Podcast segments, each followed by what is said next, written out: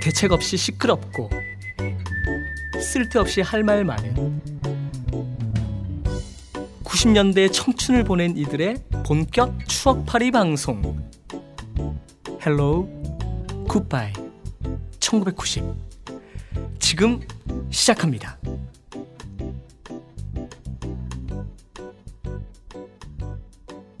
자, Hello Goodbye 1990 42회 근데 우리 정말 소박하다. 이제 이것도 이것도 재미가 없어졌나 봐. 자주 안 해. 그냥 의지를 안 내. 형 때문에 안 했잖아. 그러니까. 아, 제가 지금 박수 치려고 하다가 이게 네. 오늘 굉장히 감 좋은 마이크라서 음. 아니 박수 이래 쳐야죠. 어, 네가 참 좋아. 짠. 이거 근데 근데 진짜 나도 좀 바쁘긴 바빴는데 다 다 바쁜 거 아니야? 다 바빴던 거 아니야? 먹고 사느라. 민호 씨가 제일 바빴던 거로. 근데 우리 지금 거의 한 두 달만 아닐까요? 아 그런 거 같네요. 설에 보고 보는 건가? 설쯤 아 그래 설 연휴 끝. 그죠. 저 응. 설이 그게 언제였어 설이? 2월 이월 말? 아니죠 2월 중순이었던 것 같은데. 중순이었나? 야. 형 이랑 계속 같이 있어서 별로 오래 오랜만에 본것 같지가 않다. 네. 어쨌든 그좀 오래되긴 했지만 지난 회 그 우리 좀 실수한 거 몇 가지만 좀 짚고 넘어가야 될 것 같은데 제가 그때 다이아나 로스의 프로듀서가 아니 다이아나 로스를 계속 다이아나 크롤의 앨범 소개하면서 다이아나 크롤의 프로듀서가 데이비드 포스터라서 거기 그 Wallflower라는 그 타이틀이 데이비드 포스터의 그 데뷔했던 팀이었던 그 스카이라크라는 그 그룹의 노래라고 생각했는데 그게 아니고 Wallflower는 밥 딜런의 노래고 데이비드 포스터가 스카이락에서 발표했던 그 곡은 Wildflower였습니다. 어, 근데 아무도 이의를 제기한 사람이 없어. 어, 그러니까 이런 헷갈리는 내 나이쯤 되면 이제 자연스러운 일이다. 뭐 이런 것들을 변명을 해주면서 아 그리고 지난 회 녹음 마치고 내가 잊을 수 없는 장면이 뭐냐면 음. 그때 김 작가가 거의 뭐 폐인이었잖아. 아, 콧물 그치. 계속 질질 음. 흘리고 막 기침하고 뭐- 그 녹음하면서 되게 힘들어했잖아. 음. 녹음이 딱 끝나자마자 갑자기 옆에 성나게에게 자기야를 그 잉, 잉베이 맘스틴이 뭐 1초에 뭐 16, 16박 이거 따라락 이것처럼 정말 1초에 자기야 자기야 자기야 자기야 자기야 한 다섯 번 외치더니 지 코푼 휴지 이 멍- 뭉탱이를 성나기에게 줘. 근데 그걸 성나기가 또 기쁨으로 받아들고. 기쁨으로 받아서 마치 꽃 꽃다발을 받듯이 받아가지고 가져갔는데 야 이게 사랑의 힘이다. 어? 따뜻합니다. 이, 이런 사랑은 어디서 나오는 것인가? 신혼 같은 네, 깜짝 결혼 몇 년. 차지? 9년 차입니다. 근데 우리 방송을 41회나 했던 인간들이 그날 그 방송 들어보면 오디오가 그렇게 물리는 방송을 서로 다 지 얘기만 해. 근데 그, 그날 게스트가 그날 또 많았잖아. 사람이 어. 재미는 있는데 정말 근데 서울 사람들 못 알아들었을 거야. 어, 다음부터 뭐 통역을 어, 한번 너무 재밌더라고. 오시든지 해서. 네, 어 근데 아까 그 밥 딜런 얘기하니까 그 팝계에 밥 딜런이 있다면 또 CCM계는 밥 피츠가 있잖아. 그 밥피츠라고 그럼 무슨 상관관계죠? 밥시라서? 밥이잖아. 밥. 밥이 이름이라고 좀 얘기해줘라. 밥. 그게 아니고. 형 유머지 유머. 아, 아 죄송. 잠깐 근데 소복 씨 지금 강균 머리 안 하고 있으면 안 돼요? 왼쪽 귀 안 넘기면 안 될까? 그 교회 다니는 분 다 알 텐데 사랑하는 나의 아버지 전능하신 하나 그분이 한국에 오셔가지고 그렇죠.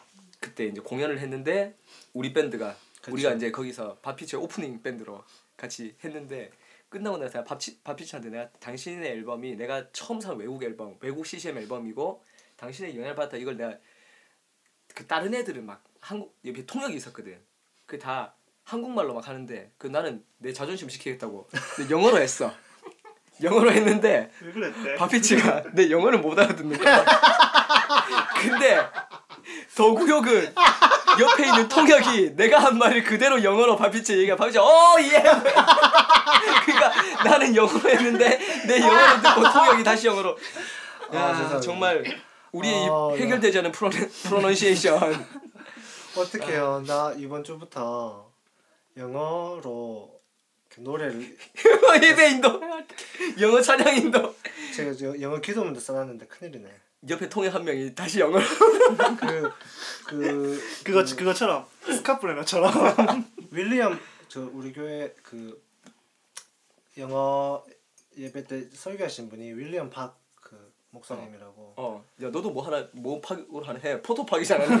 그래서 그 저 뭐야 이분이 미국에서 하원 의원도 하셨고 어? 하원 의원까지 하셨대 하원 의원까지. 진짜? 네. 야 뒷조사 해보자. 뻥 아니야. 그, 하원 그, 의원까지 그 다음에 자기가 영화도 감독을 하나 해가지고 음. 그 DB 직접 제가 받기까지 했어요. 어. 그래가지고 근데 엄청난 분이네. 어, 나이가 그리고- 많으시겠네 그러면. 근데 확실히 이게 이게 포리너라서 F 발음 주의해 주시고요. 소리나. 어, 포리 그래가지고 이게 나이가 가늠이 잘 안 되더라고. 어. 젊어 보이긴 젊어 보이더라고. 야 근데 하원 젊은 나이에 하원을 할 정도면 아니, 근데- 케네디가야. 50 윌리엄 케네디야 혹시? 50세 생각에- 넘으셨 50세 넘으셨긴 내 생각에 한데. 부시 라인 아니야? 아. 부시 라인이라서 지금 야안 그래도 이- 지금 다음 미국 대선은 지금 클린턴 가냐 그렇지. 부시 가냐의 지금 어. 싸움이잖아. 근데 물론 힐러리 물론- 힐러리 나오는 거야? 아 물론 민주당 경선은 그냥 힐러리의 어떤 대관식이 될 것이다. 뭐 이런 그러니까 예측을 하긴 힐러리와 하지만 들러리들이잖아. 어 강균 강균선 씨 유머 좋았어. 근데 그 아마 공화당은 부시의 그 동생이 되긴 좀 힘들지 않을까 싶긴 한데 근데 강균선 얘기하니까 내가 강균성을 내가 만났잖아. 내가 만나고 그때 같이 공연하고 대기실에서 같이 얘기하고 내가 그 많은 조언들을 해주고 그래서 나 잘 됐다고 지금 생각하고 있어. 일단 나를 만나고 난 뒤에 강균성이 갑자기 막 수직. 상승. 만난 직후부터. 어. 근데 사실은 우리 알, 나중에 알고 보니까 우리가 만났던 그 시점에 이미 라디오 스타를 녹화를 다 끝낸 시점이더라고. 아. 근데 이- 왜 나는 안- 우리는 안 됐는데? 근데 솔직 어? 왜 우리 자, 자신은 안 되는 걸까? 근데 지금 그렇게 치면 음. 서복 씨가 강균 강균성 씨를 넘어서는 음. 입담꾼인데. 음. 아니 그 그렇지 개인기 안. 되잖아. 아, 개인기가 안 돼요. 개인기 개인기가 조금. 개인기와 가창력이 안 돼요.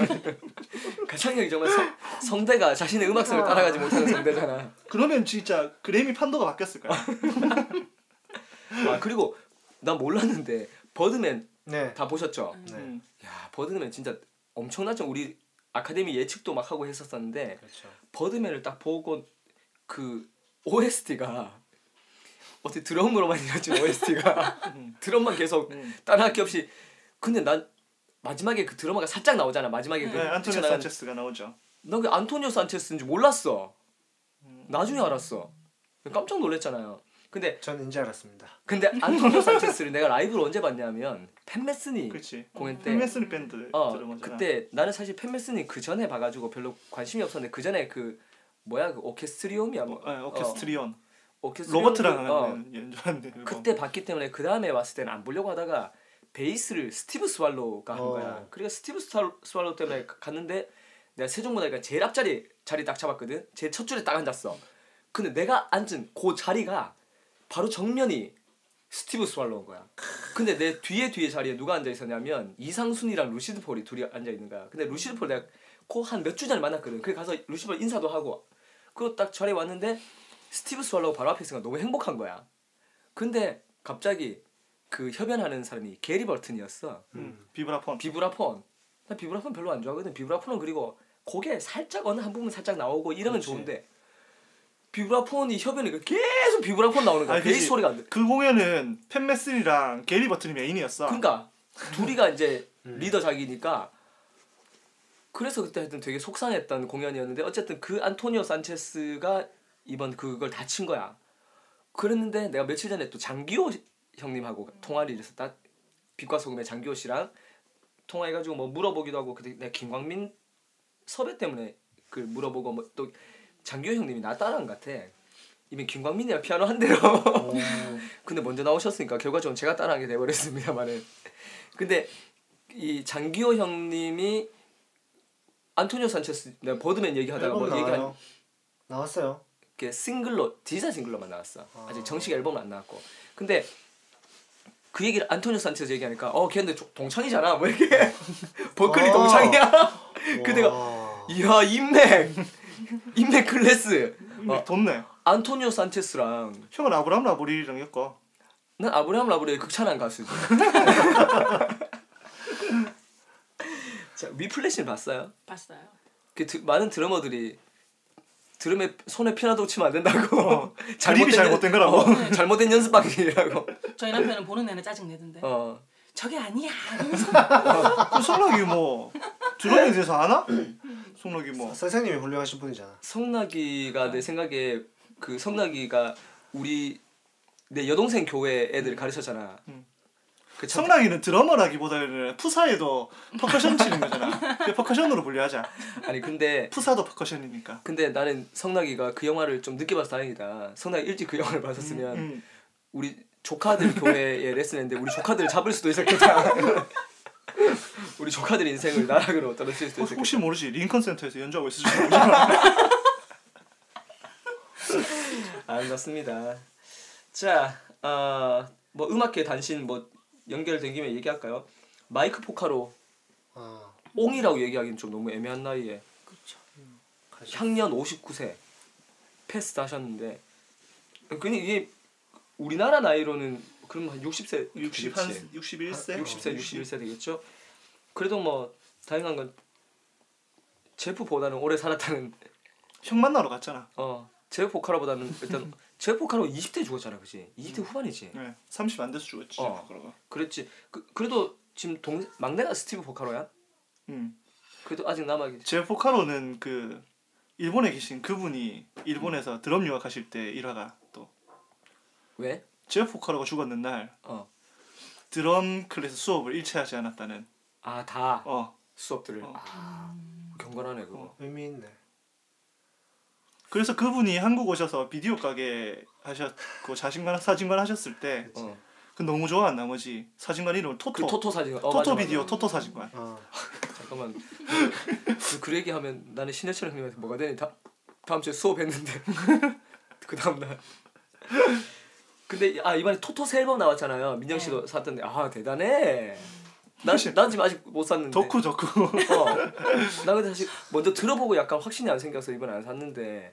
근데 이번 토토 앨범에도 스티브 포카로는 참여하긴 했더라. 음, 근데 어쨌든 원년 멤버 유적이구나 그러면. 패치랑 아니 아니 스티브 포카로 아 스티브 포카로 건반. 어. 그래서 이번 데이빗 페이치랑 스티브 루카서랑 다 원년 멤버들이 같이 이렇게 해가지고 좋긴 하고. 어 토토 새 앨범 어땠어요 이번에? 저는 좋았어요. 음. 저는 어떤 면에서? 그냥 일단 편하고 편해서 좋았고 그다음에 원년 멤버들하고 같이 했던 그런 것도 좋고. 락이 편해. 락이 나는 편해 락이 편해. 그러니까 편, 그 편, 락도 일반적인 락이 아니잖아 토토는 그것도 편했다. 이번에 되게 좀 되게 편하네, 편하네요. 정말 진짜? 편하네요. 섹션도 많이 없고 응. 막 오. 복잡하게 그게 뭐 토토야 그러니까 그냥 계속 이게 락이라기보다는 무궁, 좀 무궁, 무궁 이런 느낌. 그게 뭐 토토야 그룹도 쫙 나오고. 그, 그러니까 근데 이번 트랙이 무슨 블루스잖아. 제목이 뭐 뭐더라? 그러니까 거의 되게 파퓰러해요. 하여튼 락이라기보다는 좀 말랑말랑한 그 나는 난 이번 트랙 되게 좋던데. 어 이번 트랙이 아니야. 번. 어 이번 트랙이 아니었구나. 아 4번 트랙이구나. 21st Century Blues. 어 21세기 블루스 21세기 블루스. 그걸 꼭 21st Century 최대한 이거에 맞춰서 지금 읽어. 난 처음에는 21이라고 하든지 그러면 아니 난 처음에는 이게 21이 응. 이자가 처음에는 저거라고 생각했어. 영어라고 생각했어. 머릿속에 보고 눈까지 흐려지는 지스트 센츄리가 뭐지? 백내장 오는 거야 저는 이번에 좀 소프트해서 좋았는데 또 저희 남편은 또 반론 음. 드라마 바, 드라마 바뀌어서 재미가 없, 없다는 이유 아 이번 사이먼 필립스가 아. 아 그래. 재미가 없다는 이유로 옆에 계속 궁시렁 궁시렁 궁시렁 나는 그리고 제프 포카의 팬들 중에서 응. 그러니까 토토의 팬들 중에서 제프 포카로가 없기 때문에 뭐 사이먼 필립스 인정하지 못한다 이런 얘기를 많이 한 인간들이 있었어. 엄청 많았어요. 그 대표적인 인간이 그 토토 사진관의. 그래서 나는 또 그때 당시엔 잘 모르고 또 그 형님이 드럼을 워낙 잘 치시는 분이고 하니까 그냥 아 그런가 보다 생각했는데 내가 토토 암스테르담 그 DVD를 보고 또 내 안에 있을 때 그 사이먼 필립스가 아크릴 그쵸. 드럼 번쩍번쩍 하면서 너도 그때 있었니 그 장면? 같이 갔잖아요 그때. 어 미안해. 그날 보고 반갑다. 이란 쓰레기들. 야 보고 얘기해 나는 사실 사이먼 필립스가 뭐 제프 포카로가 일찍 죽어서 전설이 되긴 했지만 절대 뒤지지 않는 드러머라고 생각하고 장, 재작년에 그 드림 시어터 봤을 때도 음. 포트노이가 맨시나로 바뀌었을 때 걱정했던 사람들. 아, 맨신이. 맨신이. 맨신. 맨시나? 어, 마크 맨신이지. 응. 마크 요즘 이름들이 다들 마이크 포트노이 음. 마크 맨신이인데 둘이 바뀌었을 때도 내가 가기 전에 블라인드 테스트 하고 갔잖아. 내가 그 곡들을 섞어서 그냥 막 섞어가지고 아이튠즈에서 그냥 이렇게 재생모에 막 섞어가지고 들었는데 소리 구분 못하겠더라고. 난 그 정도 아니니까. 레벨은 그 정도 레벨은 진짜 도찐개찐이에요. 어. 별 차이가 없어. 그리고 그때는 또 맨신이가 작정하고 왔어 사람들이 다 포트노이에 대한 그게 그렇죠. 있으니까 작정하고 드럼 세트를 아예 360도 앞뒤 상하 위에도 막 달았어 그래가지고 엄청나게 해서 그때 좋았던 기억도 나고요 아까 저 신해철 형님 얘기하니까 이번에 좋은 소식이 분당구 순회동에 음. 신해철 거리를 음. 만들기로 했다고 하더라고요. 가면 우리 꼭 거기에서 꼭 한번 방송 할 수 있도록. 아 그리고 이- 이건 부산까지 가야 돼 방송하러. 어, 연결되는 거긴 한데 연결되는 건 아닌데 그 스티븐 케이브라고 교수가 최근에 책을 하나 썼어. 이 책이 임모탈이라는 책인데 그 죽음과 뭐 이런 것에 대한 문제를 다룬 거야. 최근에 어, 어 근데 임모탈이 불멸이잖아. 근데 이걸 한국어 번역 본 제목을 불멸에 관하여라고 했어. 음. 그러니까 뭔가 내가 추정하기로는 이 에디터가 신해철의 어떤 팬심을 가진 사람일 것이다라고 네 추정해 봅니다.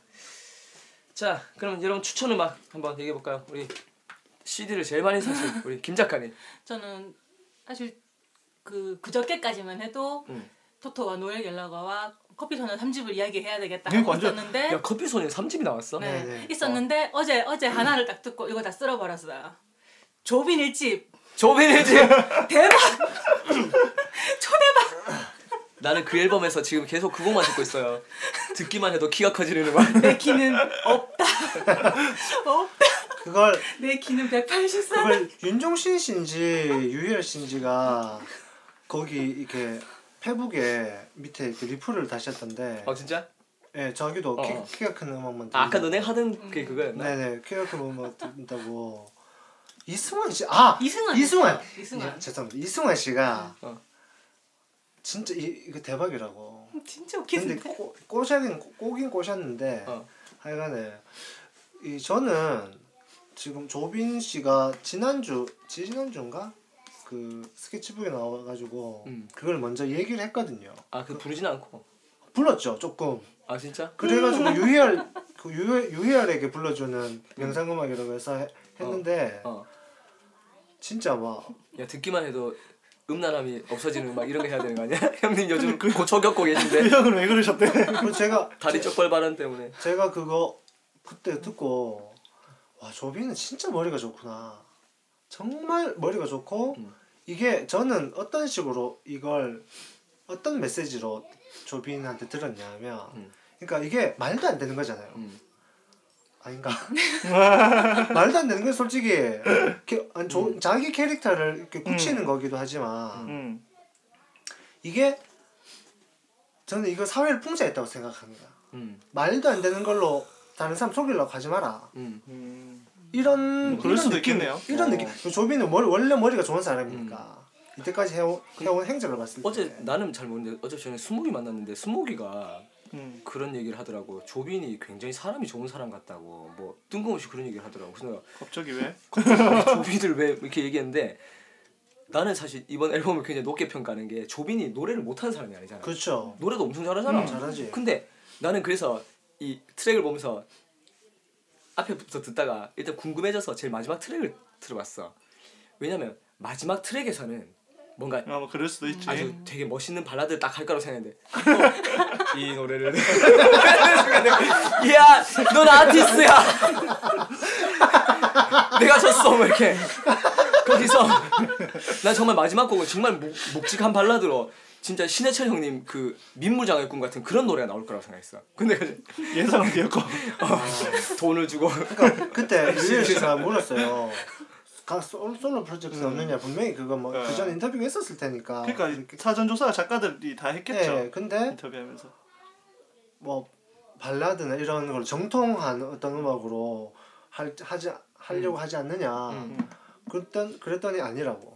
자기들 명상 음악인데. 영상음악인데 그 무슨 완전 진짜 막 머리 사각김밥 해가지고 영상음악 하면 재밌게. 끝날 때까지 끝날 때까지 정말 음. 딴게 하나도 기억이 안 나. 그거만 기억이 안 나. 근데 노라조는 진짜 히트곡이 진짜 엄청나다. 근데 잠깐 지금 약간 내 왼쪽 귀 스테, 스테레오 레프트에서 약간 어. 방구 소리 같은 게 들리는데 방구 맞냐? 약간 삐걱한 거야.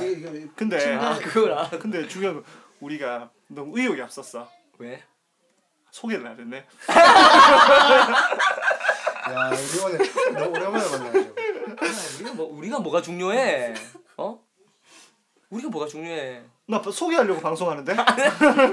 근데 저 밖에 네말 많은 네 자식 저렇게 말 많은 어린이 처음 봤어. 좀 조용히 좀 하라고 좀 얘기해 주면 안 돼? 진짜? 왜요? 됐다 됐다 됐다. 따끔하게 이야기는 봤죠 형. 봤지. 근데 나 이번에 저 눈물 쏙 최근에- 빠지게 이야기했다. 최근에 들은 얘기 중에 제일 웃겼던 얘기가 서보옥 씨 그 아. 딸내미 지우가 서보옥 씨한테 난 17살 되면 아빠는 결혼할 거야라고 얘기했어. 그러니까 서보옥 씨 부인 하은지 씨가 안 돼 지우야. 아빠는 엄마랑 결혼했기 때문에 너하고 결혼할 수 없어 그랬더니 지우가 어 알았어 그러고 나선 서보옥 씨한테 조용히 와서 귀에 대고 엄마 하늘 날아가면 결혼하자라고 하은지 씨는 하은지 씨는 지금부터 지우 지우 17살 될 때까지 11년 동안 어떤 독살의 위협에 아, 나늘 진짜. 불안에 떨면서 아. 그리고 그리고 하은지 씨가 지우가 17살 되면 47세야. 근데 내가 지금 42세인데 나로 치면 5년 뒤에 죽어야 되는 거야 지금. 죄송합니다. 참. 제가 정말 무리를. 참 자식 교육을 어떤 식으로 일렉트라 컴플렉스의 거의 뭐 절정이야. 네, 아름답습니다. 아, 세상에 두 종류의 사람이 있다고 제가 늘 말씀드리잖아요. 어. 딸을 키워본 사람하고 어. 그 외의 사람. 근데 분명히 지우가 내 생각 한 16세쯤 되던 해 서복 씨가 일 마치고 밤늦게 16세 무슨 16세예요? 15세 정도 녹음 마치고 늦은 밤 한 새벽 2시 귀가할 때 집 앞에서 언놈과 막 엉켜 있는 지우를 발견하게 될 것이다. 간절히 바라는 거는 형아들이 아니길 간절히 바랄 뿐이고. 화공식 씨 아들일 수도 있잖아. 아니 그때 그때는 왜냐하면 그때 밤 늦게는 음. 그뭐 지음이가 차 몰고 쓱 나가가지고 아니 근데 제가 박홍식 씨 아들인데 그나마 큰 아들이면 동갑인데 박홍식 씨 둘째 아들이면 연하에다가 박홍식 씨 아들은 그럼 그때 당시 13세야. 초딩 초딩. 어, 그 이번 주에 안녕하세요에 중 중학교 나와서 고민을 그거 뭐지 근데 그런 거 고민 해결 말고 고민 상담 음. 뭐지 그런 게 있는데 중이 나와가지고 음. 자기 그 뭐고 중일 중일 때 초등학교 6학년 사귀어 봤다고 여자가 여자가 중일이고 남자가 초등학교 6학년이고 사귀어 야, 그 마, 아무것도 아니야. 여기 수성학군이 대구에는 서울에 강남이 있다면 대구는 수성학군이잖아. 그렇죠. 교육열이 엄청 뜨겁고 부모들이 어릴 때부터 애들을 엄청 쪼았다 보니까 이름만 들면 알만한 이 수성구에서 제일 유명한 초등학교 중에 K 초등학교가 있어요. 근데 그 초등학교에서 6학년짜리가 임신을 한 거야. 6학년짜리와 6학년짜리가 그 임신했는데 그 애 엄마가 그 남자애를 대고 너왜 이러냐고 막 이렇게 야단치니까 그 남자가 뭐라고 대답한 줄 알아? 그럼 난내 속력을 어떻게 하냐고 얘기했다는 그 얘기들이 아줌마 입에서 입으로 지금 전해지고 있는 그 이런 세대를 살고 있으니까 조심해라. 그러면 그 군용 별사탕이라도 계속 먹여야 되는 이게 전설처럼 내려오는 군대 가면 왜 성욕이 사라질까? 그게 아마 건빵 안에 있는 별사탕 때문일 것이라는 그런 그걸 찬이에게 찬이와 저는 그렇게 가까이 있으면 불안하니까. 형 어? 지음이 이미부터 시작합시다. 자, 그다음에 또 또 다른 추천. 또 다른 건 없는데 그냥, 그냥 지금 쭉 불러드린 게 난데 음, 노엘 노엘 갤러거 또 좀 되게 좋았고 음. 이번에 노엘 갤러거는 노홍철 씨의 조언을 받아들여서 don't fight brother don't fight don't fight brother. 그때 누. 그 선생님 누구야? 그 무한도전에 아 출연했던 그 영국의 무슨 개그맨 출신 코미디언 출신인 무슨 진행자 와가지고 했는데 그 그때 TV TV 그 아나운서 아. 그 방송국 같은 근데 그 나가서 무한도전? 무한도전 되게 약간 비하해가지고. 어 좀 안 좋아하는데 데이지 선생님. 어, 데이지 맞다 데이 김남규 데이지 알지? 김남규 씨 나오고. 어. 근데 좀 외국 사람들이 보기에 얘들 좀 정상적이겠다 아, 싶지 그렇게 않은 그렇게 보이시는 그날 좀 특기 좀 심해. 분장도 그렇고. 자 그다음에 홍식 씨는? 저 제가 이때까지 민정 씨가 커피 소년 좋아한다고 자주 얘기해가지고 음. 그때마다 하, 제가 제가 진짜 안 좋아하는 스타일이잖아요. 응응 음, 그렇지 보컬 음. 이나 또 완전 소녀 취향이죠. 어 그러다 보니까 그냥 민정 씨가 좋아하니까 음. 의무감에 음. 좋은 음악이겠거니 음. 생각하고 의, 의무감에 한 번씩 들었는데 음. 이번 3집 나왔는데 딱 음. 들었을 때 이때까지 들었던 그 제가 좀 변했나 저 요새 진짜 자주 울거든요 뭐, 뭐 뭐야? 갱년기야? 부모, 부모 자식 간에 관련된 센트룸이라도 드시는. 부모, 부모 자식 간에 관련된 그런 이야기나 만화나 뭐 이런 거만 보면 바로 울어요. 진짜? 그럼 테이큰 보고도 울겠다. 테이크 작살나지. 테이크 3 보고 울었다네 진짜. 맨 마지막에. 테, 테이큰 원의 최고 명장면 그거 허벅지에 젓가락 꽂고 이게 전기 올리는 그 장면. 아나 진짜 요즘에 좀 그래가지고 근데 아, 커피 소녀는 조금 이제 원숙미가 음, 이제 느껴지는 것 같아요. 음. 그래서 커피 소년 강추해드립니다. 아 그- 잠깐만 나 테이큰 얘기 나오니까. 나는 개인적으로 테이큰을 교육 영화로 분류합니다 저희 저희 와이프 저희 와이프 제가 테이큰 같이 보자고. 그래서 와이프랑 같이 보는데 그 뭐야 저 한 10분 보더니 어.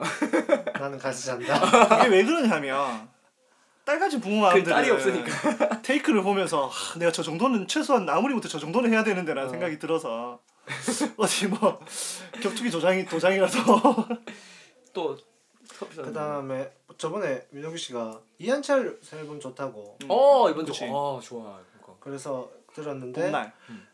보컬이 많이 좋아졌던데 음 보컬이 그 뭐 더 좋아질 게 있나 그렇게 말씀하시긴 하지만 이한철은 보컬이라보다 보컬이죠 훨씬 달달하게. 훨씬 형. 많이 선배님한테 왜 그래? 훨씬 부드러워지 파퓰러지셨더라고. 음. 그 다음에 곡도 좋아지지 않았대? 곡이 옛날에는 뭔가 이렇게 툭툭 튀는 맛이 있었는데 음. 유려해지셨더라고. 어 음. 그러니까 곡, 곡- 곡들이 많이 부드러워지고. 옛날에 나는 그러니까 이한철 씨는 그 갑자기 뭐야 불독이야 뭐야 불독 불독 매션. 매션 불독이야 뭐야? 불독맨 전 전에도 뭐 그 2인조로 지퍼. 지퍼. 어 지퍼하고 난 그때 당시에 약간 세고 또 아니면 리드미컬하고 이런 음악들 불독맨션 같은. 류들을 음. 좋아했고 그 뒤에 요 전에도 약간 억스티한 거 현석이와 같이 했던 뭐 이런 음, 뭐 이런 있었잖아. 거. 아 주식회사 다음에 전에 했던 아, 솔로 그 앨범 솔로 앨범 약간 밤. 달콤하게 했던 어 그런 유들 근데 그때는 아 왠지 좀 안 어울리는데 형님이 그냥 좀 포크로 하고 싶어 한다 이런 느낌이었는데 봄날은 요번 좀 좋더라고 자리 잡았죠. 어 자리 잡았고 저는 근데 서, 개, 개인적으로 불독 매션 때 진짜 진짜 좋아했거든요. 그러니까 그리고 진짜 좋고 그런 거 우리나라 찾아보기 힘들고 이렇게 웬만한 그 이게 부심 아니면 음. 하기 힘든 음악인데 무슨 무슨 부심. 부심. 자부심. 어 나는 난 불심이라고 한줄 놀랐어. 그러니까 이 음악에 대한 프라우드가 있어야지 그런 거 할 수 있고 음. 또 뭐야 메이저에서 안 팔리는 음 악이다 보니까 음. 좀 그런데 불독 미션 같은 것도 다시 그러니까. 한번 해주시면 내가 바라는 게 사실 그렇죠. 이한철 이번 봄날 같은 앨범도 좋긴 좋지만은 어. 우리가 기다린 건 불독맨션 같은 거고 내가 내 우리 집에는 DVD 중에서 내가 정말 가장 아끼는 것 중에 하나가 뭐냐면 미국의 시카고와 음. Earth Wind and Fire가 같이 협연한 공연이야. 끝장이야. 내가 이건 학교에서 제자들한테 이건 교재야. 그래서 이게 흑인 음악의 groove와 백인 음악의 groove의 차이점을 설명할 게 뭐 설명 필요 없이 그냥 자 이거 봐. 끝. 뭐 이렇게. 그리고 브라스를 쓰는데도 브라스가 똑같은 이 브라스 금관악기가 이렇게 부는 사람에 따라서 백인이 불 때 흑인 불 때 이렇게 다르다 하는 것도 보여줄 수도 있, 있기도 하고 근데 우리나라에서는 그렇다면 약간 불독맨션과 커먼 그라운드가 그럼. 같이 뭐 이렇게 하는 뭐 그놈이 그놈이긴 하겠지만 한국은 어쨌든 그래도 뭐 그런 이런 팀들이 계속 잘 되는 게 중요한데 어쨌든 뭐 아쉽긴 합니다. 근데 형님도 힘들 거야 돌아오기가 왜냐하면 밴드를 하다가 솔로를 한 사람은 음. 그. 솔로의 그 봉투를 나눌 필요가 없다는 그 씨도 근데 내가 그 아니 근데 중요한 거는 불독맨션 새 앨범 나왔잖아. 봄날 나오기 바로 직전에 불독맨션 앨범이 나왔어요. 진짜 언제? 어, 재결성돼서 진짜 어 공연도 계속 했는데 뭐 온- 얼마나 전에? 작년에 어 우리 죄송합니다. 잠깐만 우리 편집하면 안 될까? 너무 뻘쭘해가지고 지금 내가 지금 야, 약간 지금 내 얼굴에서 뭐가 몇 개가 지워진 것 같아 지금 코하고 몇 개 한쪽 눈하고 지금 약간 약간 지워진 것 같아 야 있냐 지금 내 얼굴에 지금 제대로 있냐? 일단 오늘 저한테 하시는 거 보고요. 야 이거 진짜. 진짜 뻘쭘한데 이거. 최근에 제일 뻘쭘한데. 어쨌든. 야 그래도 커먼 그라운드하고 같이 공연 한동 공연 안 했잖아. 그죠 그죠. 그리고 SNL 안 나왔잖아. SNL 뒤에서 안 불었잖아. 그러니까 모르지 내가. 자, 자 그럼 서복 씨. 저는 김사월 김혜원 듀오 앨범. 어. 전 진짜 좋았어요. 잎인데 비밀 잎인데. 음. 그게 요즘 나오는 음악하고 달라요. 음. 그 음악 자체 분위기도 엄청 태폐적이고. 가사도 약간 아, 그래 역시 캐릭터 더 나오나요? 소개를 못 해가지고 소개를 못해서. 그럼 내 성역은 어떡하는데? 어쩌란 말인데 내 성역은? 별사탕이라도 좀 사주든가. 어, 내 돼지 진정제 하나 좀 먹여. 잘못 처방해서 비아그라 처방하시면 됩니다 그 아들 한명 생겨. 그 김사월 김혜원 씨가 이번에 한국 대중음악상에 올해의 신인상하고 올해의 포크상 두 개의 부문상 받으셨는데 음. 저도 그냥 모르고 있다가 그 대중음악상 받았다고 하니까 음.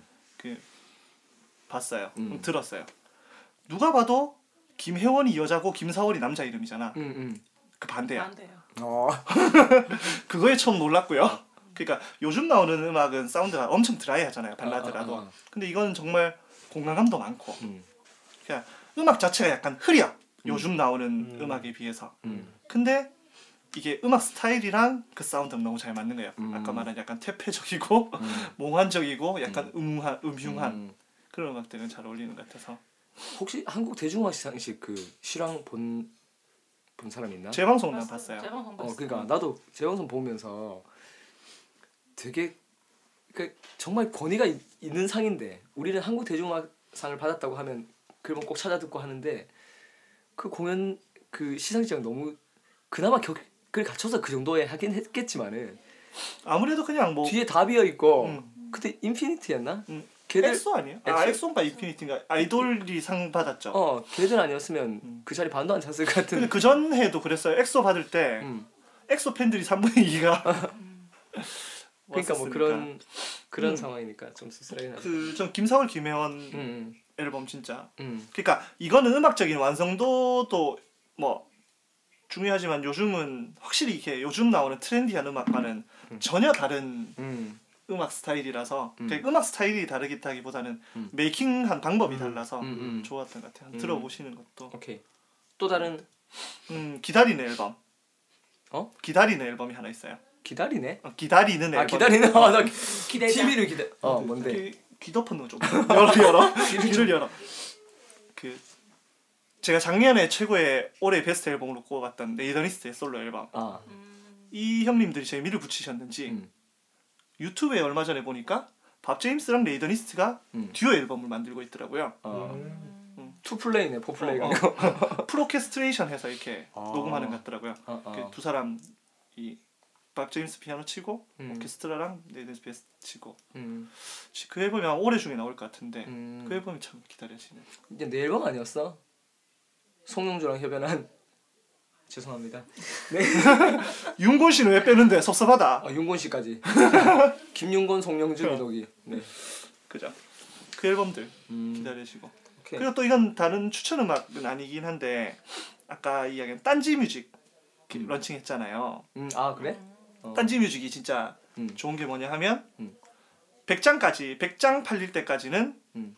딴지 뮤직에서 돈을 안 먹어요 자기들이 음. 100% 아티스트들한테 주는 거야 아, 돈을 아, 아. 수익금 전체를 CD 100장. 어. 어. 그러니까 딴지 뮤직에서는 곡당 판매 안 하고 무조건 앨범 단위로 판매를 판매하고. 아, 하고 그건 만약에 모르겠네. 100장이 판매되면 벙커에서 그 아티스트 모셔서 공연하고 음. 하는 이벤트들을 하고 있던데 음. 전 차라리 그냥 그 어, 괜찮네요. 바른 음악 음. 협동조합이라든지 신대철 씨가 앞으로 지금 주- 준비하고 있는 음. 이런 것들하고 해서 음. 차라리 멜론의 이런 쪽보다 이쪽들이 그러니까 음. 완전히 이쪽을 대항하지 못하겠지만 음. 이쪽이 어느 정도의 이렇게 경제력 아, 그 경쟁력만 갖추어지면 음. 저는 그거의 균형이 되면 멜론에서 음. 이쪽으로 이탈하는 아티스트들도 많고 해서 음. 저는 이쪽에 좀 힘을 실어줄 수 있으면 좋을 것 같아요. 근데 그거 전 그거 나도 사실 생각하고 있었던 것 중에 하나가 나는 계속 CD 단위로 앨범 단위로 음악을 만드는 사람으로서 음원을 다운받는 것에 대해서 내가 계속 좀 불편함을 가지고 있었는데 그래서 음원 사이트에 근데 음원 안 풀 수는 없지만은 그래서 내가 생각하고 있었던 게 다음 앨범부터는 그러니까 내 곡은 그 앨범은 한 곡만 다운로드 받는 건 안 되도록 무조건 앨범 전체를 다운받도록 그렇게 하려고 글 신청할까 세- 생각도 했었어. 아, 그렇게도 가능해요 요즘. 음. 아니 그러니까 그걸 알아보려고 해- 음. 하고 있었지. 그게 가능한지. 그래서 사실 내가 그 얘기도 했었잖아. 그러니까 지금 만들고 있는 송영주, 김윤권이랑 같이 하는 그 오래된 복음 같은 경우는 아예 음원을 아예 풀지 말까. 그것도 방법이 될 수 있지. 뭐 이런 요즘은. 생각도 했었었는데. 그렇게 듣기 정도. 어 근데 안그할 수는 토렌트에 다음 날. 뜬다. 어 그러니까 근데 시대를 안 할 수는 없으니까 그 대신 앨범 전체 단위로만 할 수 있는 걸 생각했는데 형도 딴지 뮤직으로 지금 딴지 뮤직으로 들어가서 총수 밑으로 들어가. 아, 근데 아까 신대철 씨 얘기 잠깐 하니까 지금 신대철 씨 같은 경우는 콜트 기타의 어떤 부당함과도 지금 음, 그죠. 싸우고 있는 거고 콜트는 아직까지 해결이 안 돼가지고. 거기는 해결되기 힘들다고 봅니다. 자, 그 다음에 저의 추천 음악은 어, 이건 좀 어, 우리 쪽 장르는 아니긴 한데 크리스틸레와 에드가 메이어라는 두 아티스트가 만든 Bass and Mandolin 그 앨범 전체가 그 콘트라 베이스하고 만돌린 두 개로 하는 이- 사실 클래식 쪽에 분류되는 건데 그 올해 그래미상을 받은 거예요. 그러니까 작년 음. non 클래, 아, 클래식 부분. 어 그래미 녹음상 아 그러니까 그러니까 음. 녹음상 중에도 클래식 부분. 클래식 non classic 부분이지. 부분이잖아. 클래식. 클래식 부분이지. 클래식 부분일 것 같아. 갑자기 그러니까 헷갈린다. 음. 아 그러니까 non classic은 팝이고. 어 그럼 그 클래식이지. 클래식. 어 이건 그- 클래식 그- 어. 쪽이니까. 근데 정말 특이하고 사운드도 여러모로 이렇게 공부할 부분도 많고 또 이게 야 베이스와 만돌린 이면 뭐가 되게 많이 격차가 너무 크다. 어 음역 중간대가 없잖아. middle이 없는. mid가 없잖아. 한명 목소리 무게 잡고 있고 한명 목소리 발랄하게 만들어. 그걸 지금 유머라고 아까 지금 자, 좋은 거 하나 쳤다고 지금 왜너 그? 방심하는 거야? 내가 뭐 열 번 치면 열번다 성공하나? 그 부담을 버려야 돼요 형. 음 그럼. 근데 이번에 그래미 그 뭐 그래미 녹음상 얘기하니까 내가 mastering 우리 작업하는 황병준 씨가 음. Soundmirror의 황병준 감독이 그래미상을 받았잖아. 그 이번에 내가 그 피아노 앨범을 가지고 하러 간 거지. 그 전에는 그 책상 위에 트로피가 없었는데 이번에는 정식 트로피를- 트로피가 트로피를 떡하니 위에 올려놓고 작업을 트로피도. 있고 옆에 그래미 그 어떤 판넬 같은 것도 있더라고. 아 그러니까 판때기 같 아, 판때기. 어, 판넬. 그 감사 그러니까 우리가 흔히 볼 수 있는 감사패 같은 그런 그치. 게 같이 나오죠. 어. 트로피랑. 근데 판넬도 되게 크던데. 그러니까 저번에 어. 데이비드 포스터 그거 Happy New Year 인사 보면은 어. 피아노 옆에 그래미 트로피 한 열 몇 개 있는 것처럼. 열 몇 개는 있어야지. 근데 퀸시 존스 26개가 지금 소리잖아 지금. 근데 최다 수상자니까. 근데 황 감독이랑 앉아서 그날 우리 어떤 얘기를 했냐면 그 황병준 감독이랑 또 믹스했던 정문수 감독이랑 나랑 세 명 앉아가지고 들으면서 그 이번 앨범 피아노 한 대 노래 하나만 하는 거다 보니까 녹음하는 과정을 굉장히 엄밀하게 한 거죠. 피아노에 miking 막 아홉 대 하고 보컬 마이크도 M149를 대고 그 옆에 Schoeps도 하나 더 갖다 대고 뭐 이런 식으로 이렇게 해가지고 reverb를 걸는다거나 뭐 작위적인 사운드보다 그 공간 자체에서 어떤 것들을 많이 하려고 해가지고 일단 녹음 끝나고 나서 바로 뜬 rough mix 사운드도 되게 좋았었어. 그 다음에 또 돈을 연락에 들여가지고 또 믹스를 한 거지. 그 마스터링 같은 거 하루 하면 그게 하, 하루 사용료가 거의 120만 원 이렇게 되는 거니까 믹스한데 거의 한 250든 거고 그 마스터링 한데 110만 원 드는 거의 그 400만 원 가까이 돈을 쓰고 있는데 믹스도 밴드가 아니라 피아노잖아. 피아노 한 대. 그러니까 우리가 그 소스를 비교해서 듣는데 지금 원 소스와 믹스된 소스와 마스터링 소스를 서로 섞어서 블라인드로 들으니까 당사자인 나도 믹스 엔지니어도 황변지수도 헷갈리는 거야. 근데 우리가 이 돈을 들여서 이걸 지금 왜 이 짓을 하고 있냐 뭐 이런 얘기를 하면서도 이게 음악하는 사람들의 디테일이야. 그 이런 어떤 섬세한 작은 차이. 근데 다음날 내가 집에 와서 비싼 헤드폰 듣고 나서 와이프한테 여보 나 돈질환 한거 아니야? 이렇게 이게 확실히 좋은 것 같아. 뭐 이렇게 얘기를 하긴 했습니다만은 그렇게 음악가들이 정성을 들여서 음악을 만들고 녹음을 해도 사람들은 MP3로 대충 다운해서 듣거나 아니면 저- 정말 별로 안 좋은 환경에서 음악을 대충 이렇게 흘려 듣는 경우들이 많으니까 그런 안타까움들이 있고 그럼에도 불구하고 음악가들은 디테일에 집착하지 않을 수가 없는 거고 그 얼마 디테일- 전에 얼마 전에 그게 있었잖아요. 페이스북에서 봤는데 그거를 사진인가 그 메이크업에 비유를 해가지고 그래, 스칼렛 그- 요한슨 그 그걸로. 스탱얼 음. 어. 근데 화장을 했고 그다음에 그 위에다가 한 개 믹싱이고 그냥 믹싱만 해도 스칼렛 요한슨 이쁘던데.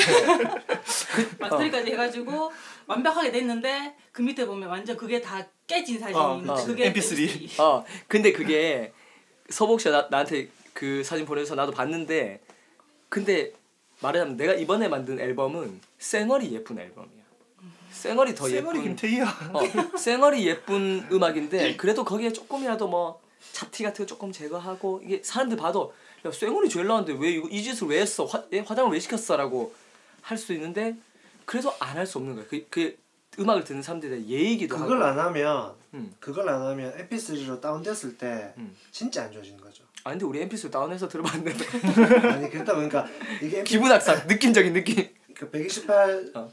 128이 이제 어, 어. 인터넷 들 인터넷에 들리는 거 96인가? 아마 그 이하를 하는 인간들도 많을 거야 128 아닌가? 유튜브 모르죠. 유튜브. 유튜브는 올리기 나름 아니에요? 응, 유튜브 올려. 아 유튜브는 그래 좀 조금 더 낮을 수도 있겠다 근데 그래가지고 그런 것들 치면 저- 음악가들이 그런 책임감들을 더 가져야 되죠. 음. 그리고 나는 또 좋았던 앨범이 벡의 Morning Phase 좋았고 그 벡 그 내가 지난번 방송 때 추천했다. 음 근데 나는 그때는 잘 못 느꼈는데 그때는 벡은 아 이제 좀 한- 한물 가지 않았나 아유 형 뭐 이런 요즘 같은 휴일 아침에 햇살 탁 들어올 때 딱 들어줘야지. 그러니까 나는 봄이야 완전 음악이. 나는 이게 좋았던 게 첫 곡이 사이클이야 음. 난 그 곡이 제일 좋아 아 진짜. 첫 곡이 근데 그 난 사이클이 제일 좋은데. 사이클이 내한테 좋은 이유가 뭐냐면 이 벡의 아버지가 데이비 캠벨이잖아. 이승환의 천일 동안과. 그 앨범들을 produce한 오케스트레이션 유리한. 근데 아들은 정작 약간 하이브리드하고 약간 그냥 모던 락 같은 걸 alternative를 하는 아들인 거지. 근데 왜 이 아버지의 이 아름다운 음악이 아들에게는 영향을 주지 못했을까? 라는 생각을 했었었는데 벡이 나이를 먹으면서 아버지 음악 영향을 받기 시작하고 실제로 몇 년 전에 왔던 Sea Change 앨범부터는 데이비 캠벨이 벡 앨범에 오케스트레이션을 막 넣기 시작하고 이번 앨범도 돈 아끼려고 그런 거 아니야? 난 데이비 캠벨의 본명을 알았다니까 그 앨범 자켓을 보고 어. 어 뭐더라 갑자기 그러니까 데이빗 데이빗 리차드 캠벨인가 하여튼 뭐 그렇더라고 이름 되게 멋있어 중간에 들어가니까 이름 진짜 있어 보이는데 근데 이승환 앨범의 사이클 앨범이 또 데이비 캠벨이 했잖아 음. 그러니까 가족하고 그런 거 다 데이비 캠벨 했잖아 거기서 이어진다. 첫 곡 사이클이잖아. 어 이승환 사이클. 사이클. 성락 이거는 사이클 타러 갔잖아. 미안해요. 네 넘어가도록 하겠습니다 이런 이런 이런 드립은 점점 몰리니까 막 치게 되네. 아 그다음에 그 권병호 씨 요즘 나 권병호 씨 내가 되게 사랑하거든. 원래 권병호 그 하림이랑 필이나 뭐 이런 휘슬 같은 거늘 작업했는데 이번에 영훈이 저- 전영훈 씨 미도 앨범 작업 때 권병호 씨랑 작업하고 또 권병호 씨가 알고 보니까 되게 그 신실한 크리스찬이기도 하고 아버님이 목사님이더라고. 그래서 내가 음. 한번 통화를 한번 해서 같이 한번 작업하자고. 그 이제 최근에 페이스북 친구 되고 내가 최근에 페이스북에 프로필 사진 바꿨는데 우리 그 설교 사진 그걸로 바꿔놨더니 권병호 씨가 거기에 1번 댓글 달아서 순간 서태지를 봤다고 해서 내가 그때부터 심하게 더, 더 좋아하는 걸로. 어, 심하게 친밀감을 가지면서 근데 대구에 하림쇼 공연하러 온다던데. 어? 언제 그 4월 10 16일인가? 어디에? 여기 만천동에 있는 어. 커피숍에 어, 진짜? 어, 그좀 확실하게 좀 알아봐줘. 한번 보러 가야 되겠다. 하림 씨 요새 연락이 안 돼. 음, 그래서 그래서 어쨌든 그 권병호 씨 앨범 주문을 했어. 근데 내가 뭐랑 같이 주문했냐면 10년 만에 나오는 신영복 선생님의 신간 담론 음. 같이 주문했더니 이게 발매일이 4월 22일인가? 그래서 내가 분리배송을 하고 합배송을 했나 봐. 그래서 CD를 지금 못 받고 있어서 결국 CD를 주문해 놓고 멜론으로 먼저 들었다는 거. 근데 첫 곡이 말하지 아 첫 곡은 아니긴 한데 말하지 하나도 알아요. 뭐 이것도 있고 하여튼 되게 좋아. 음악이 되게 따뜻하고 이것도 추천해 드립니다. 그 다음에 저는 기다리고 있는 앨범 중에 하나는 뭐 큰 기대는 아니긴 한데 조시 그로반 새 네. 앨범 새 나와요? 앨범 나와요. 오페라 갈라 아 오페라. 근데 한 곡 공개됐는데 대성당의 시대가 음. 찾아와지 그거 하는데 어, 어울리더라. 근데 오페라 갈란데 왜 그 노트를 다? 아 뮤지컬 갈라. 미안. 이 형 진짜 이 형 진짜 이상하다. 아, 그다음에 아까 이, 이문세 자켓 한번 보여주세요. 이것도 역시 같이 동시에 주문해서 같이 못 보고 있어서 제가 어제 민정 씨한테 혹시 샀냐고 나 음. 자켓 좀 보자고. 근데 어 이문세 새 앨범에서 일단 내가 좋았던 곡이 그 작곡자가 누굴까 궁금했는데 아까 이거 딱 보는 순간 내가 너무 좋았어. 둘 다 조규찬 곡이야. 내가 좋았던 곡이. 그리고 그 중에 하나 또 웃긴 게 뭐냐면 그 송영주 씨가 나랑 녹음할 때 누나가 내 거 편곡보를 어디 녹음실에 놔두고 갔대. 그 어디 놔두고 갔어? 그랬더니 이문세 거 녹음하고 왔대. 음. 그 이문세 앨범 녹음했는데 조기찬 이 곡을 써서 조기찬을 같이 편곡하고 이렇게 해가지고 녹음하고 놔두고 왔다고. 그래서 악보를 놔두고 가가지고 다시 내 거 녹음을 해야 되니까 다시 그 녹음실 다시 가서 악보 챙겨왔다고. 그래서 누나 늙었다고 막 그랬는데 그 곡이 오기더라고. 그게 되게 기분이 이상하더라고. 그래서 한 내 거 편곡보에 한 편곡보에 앞에는 조기찬이랑 같이 하고 뒤에 해- 하고 했다는 그것도 나한테는 되게 특별했고 아 여기에 오늘 우리가 다루려고 했던 그 작곡자 중에 이문세 이번 새 앨범 작곡자 중에 송용창 씨가 있더라고. 음. 강의 노래도 노래. 참여한 푸른 곰팡이의 새로운 멤버이긴. 그래서 이문세 앨범은 저는 개인적으로 뭐 그냥 그 좋았던 이 형님 물론 우리가 워낙 이영훈의 곡과 가사와 그 느낌에 젖어 있어서 그러니까 이영훈이 참여하지 않은 이문세 앨범들 있잖아. 가령 뭐 종원이에게 있었던 그 앨범이라든지 왜 화음은 좋았는데? 그 화무라든지 그러니까, 그러니까 그런 앨범들이 한 번씩 좋아. 근데 그래도 결국 이문세는 이영훈이다로 회귀할 수밖에 없긴 하지만 근데 나는 이 앨범도 어, 어떤 나이를 먹어가고 있는 아티스트가 계속 꾸준히 낼 수 있는 어떤 어덜트 컨템포러리로는 최상의 앨범이 아닌가 생각하고 요즘에 근데 사람들이 음. 이좀 이상한 사람들이 많아요. 좋은 앨- 앨범 나오고 이런 지금 앨범 내실 수 이런 앨범을 낼 수 있는 사람이 음. 대한민국이 진짜 손에 꼽히는데 한 손에 꼽히는데 음. 리플에 뭐 이 사람 정치 상황이 어떤지 저떤지 그딴 얘기를 뭐 전두환 네, 네, 뭐 노태우는 뭐 뒤, 뒤를 빨았니 말았니 막 그런 얘기를 막 써놨더라고 그래가지고 제가 리플 그 댓글에 대, 키보드 워리어. 어, 대댓글을 달았어 조정치야? 뭐 음악 하는 사람이 뭐 대단한 권력을 가진 것처럼 아시나 본데 당신이 만약 그때 그런 콜을 안, 만약 거절했으면 당신은 지금 이 한국 땅에서 못 산다 근데 이문세가 뭘 했다는 거야? 전, 전두환에게 불러가서 그, 그 그거 만찬장에서 예, 노래하고. 노래하고 접대 자리에서 하고 뭐 친하게 지내려고 애를 썼니 많이 뭐 이런 음. 이딴 소리를 써 근데 그게 그- 그게 왜 그러냐면 나, 나 지금 정확하게 모르겠는데 다 루머기도 한데 음. 이문세 그러니까 부인 부인의 어머니가 그때 당시 50 당시에 그때 굉장히 큰 어떤 부동산 부동산 큰 손 같은 그 당시 뭐 이영자니 뭐 했던 그 부동산 문제 막 일으켰던 장, 아 장영자. 음. 장영자 아니면 하여튼 어그 장영자라는 설도 있었었고 뭐 하여튼 뭐 하여튼 이- 그런 여러 가지 말들이 많았어. 그러니까 아무래도 권력 실세들하고 어떤 연결되는 어떤 그런 관계의 고리가 뭐 그러니까 있었을까라는 뭐 그런 얘기도 하는데 난 사실 그건 잘 모르겠고 이문세가 그토록 정치 성향을 뭐 뚜렷하게 밝힌 걸 내가 사실 잘 못 들은 것 같은데 아마 보수일 수도 있다고 생각해 나 이문세는. 아니 난새그 공공에는 한 새누리 지지자잖아. 아 그래? 음. 나그 나 그 별로 관심이 없었는데 뭐 그때 그, 이회 이회창 때 음. 지지 선언도 하고 했을 걸. 그러니까 아마 그쪽 아마 아, 그쪽 이게- 성향이었을 거야. 편집할지 말지 고민해 보겠습니다. 이 부분은 정확하지 않은 거라서. 근데 어쨌든 근데 나는 어 물론 난 내가 정말 감사한 건 내가 정말 사랑하고 제일 존경하고 제일 따르는 형님들이 뭐 이승환 형님이나 또 신해철 형님이 나와 비슷한 입장이라서 난 그게 정말 감사. 나 환홍은 언제 이게 당할지 는 걱정돼도 요즘. 투사하시잖아. 많이 걱정했어. 요즘 진짜 그분 그분 페북은 요즘 정치인이야. 정치인 페북. 근데 그것도 나 우리 와이프가 계속 공유를 하고 있어서 내가 너무 불안해. 같이 잡혀갈까봐. 근데 어쨌든 이문세도 내가 정말 좋아하는 가수인데 그 새누리당 지지자라고 해서 그걸로 이문세 아 음악을 정확하지 않을 수도 어, 있어요. 근데 그걸 뭐 배경하거나 하진 않을 거야.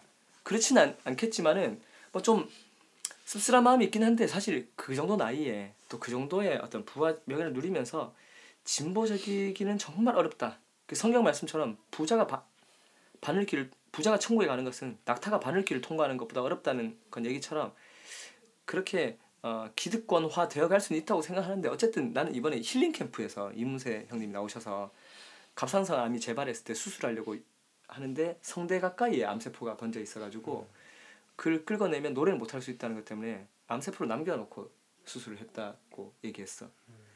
그래서 내가 와이프한테 물어 와이프 나한테 묻더라고 당신 같은 어떻게 하겠냐고. 그래서 나도 나는 뭐 할 거 다 했고 뭐 내가 이루고 싶은 꿈도 적당히 이뤘고 오래 살면 더 좋긴 하겠지만은 정말 그런 상황이 닥치면 나도 그냥 안 끌어내고 난 노래하다 죽겠다라고 내가 얘기는 했는데 실 말은 그렇게 그냥 허세로 와이프한테 하긴 했지만은 실제 그 상황에서 어떻게 될지 모르겠어요. 근데 그런 면에서는 어, 이문세 형님을 음악가로서 뭐 그런 존경할 수밖에 없고 또 이 앨범 만든 태도도 마찬가지야. 이번에도 한국의 이렇게 난 밸런스의 문제인데 자신과 가깝고 친하고 익숙한 음악가들 음, 노영심 같은 그쵸. 사람도 포진하고 뭐 김광민도 포- 포진하고 또 검증된 작곡가 강형민도 쓰고 또 조규찬이 이문세 앨범 작곡가로 참여한 건 처음인가 아, 한번 있었나? 작곡은 처음 아니에요? 아니, 그 그- 노래는 한적 그, 있잖아. 아, 아니 그 코러스 같은 거 많이 했는데 그러니까.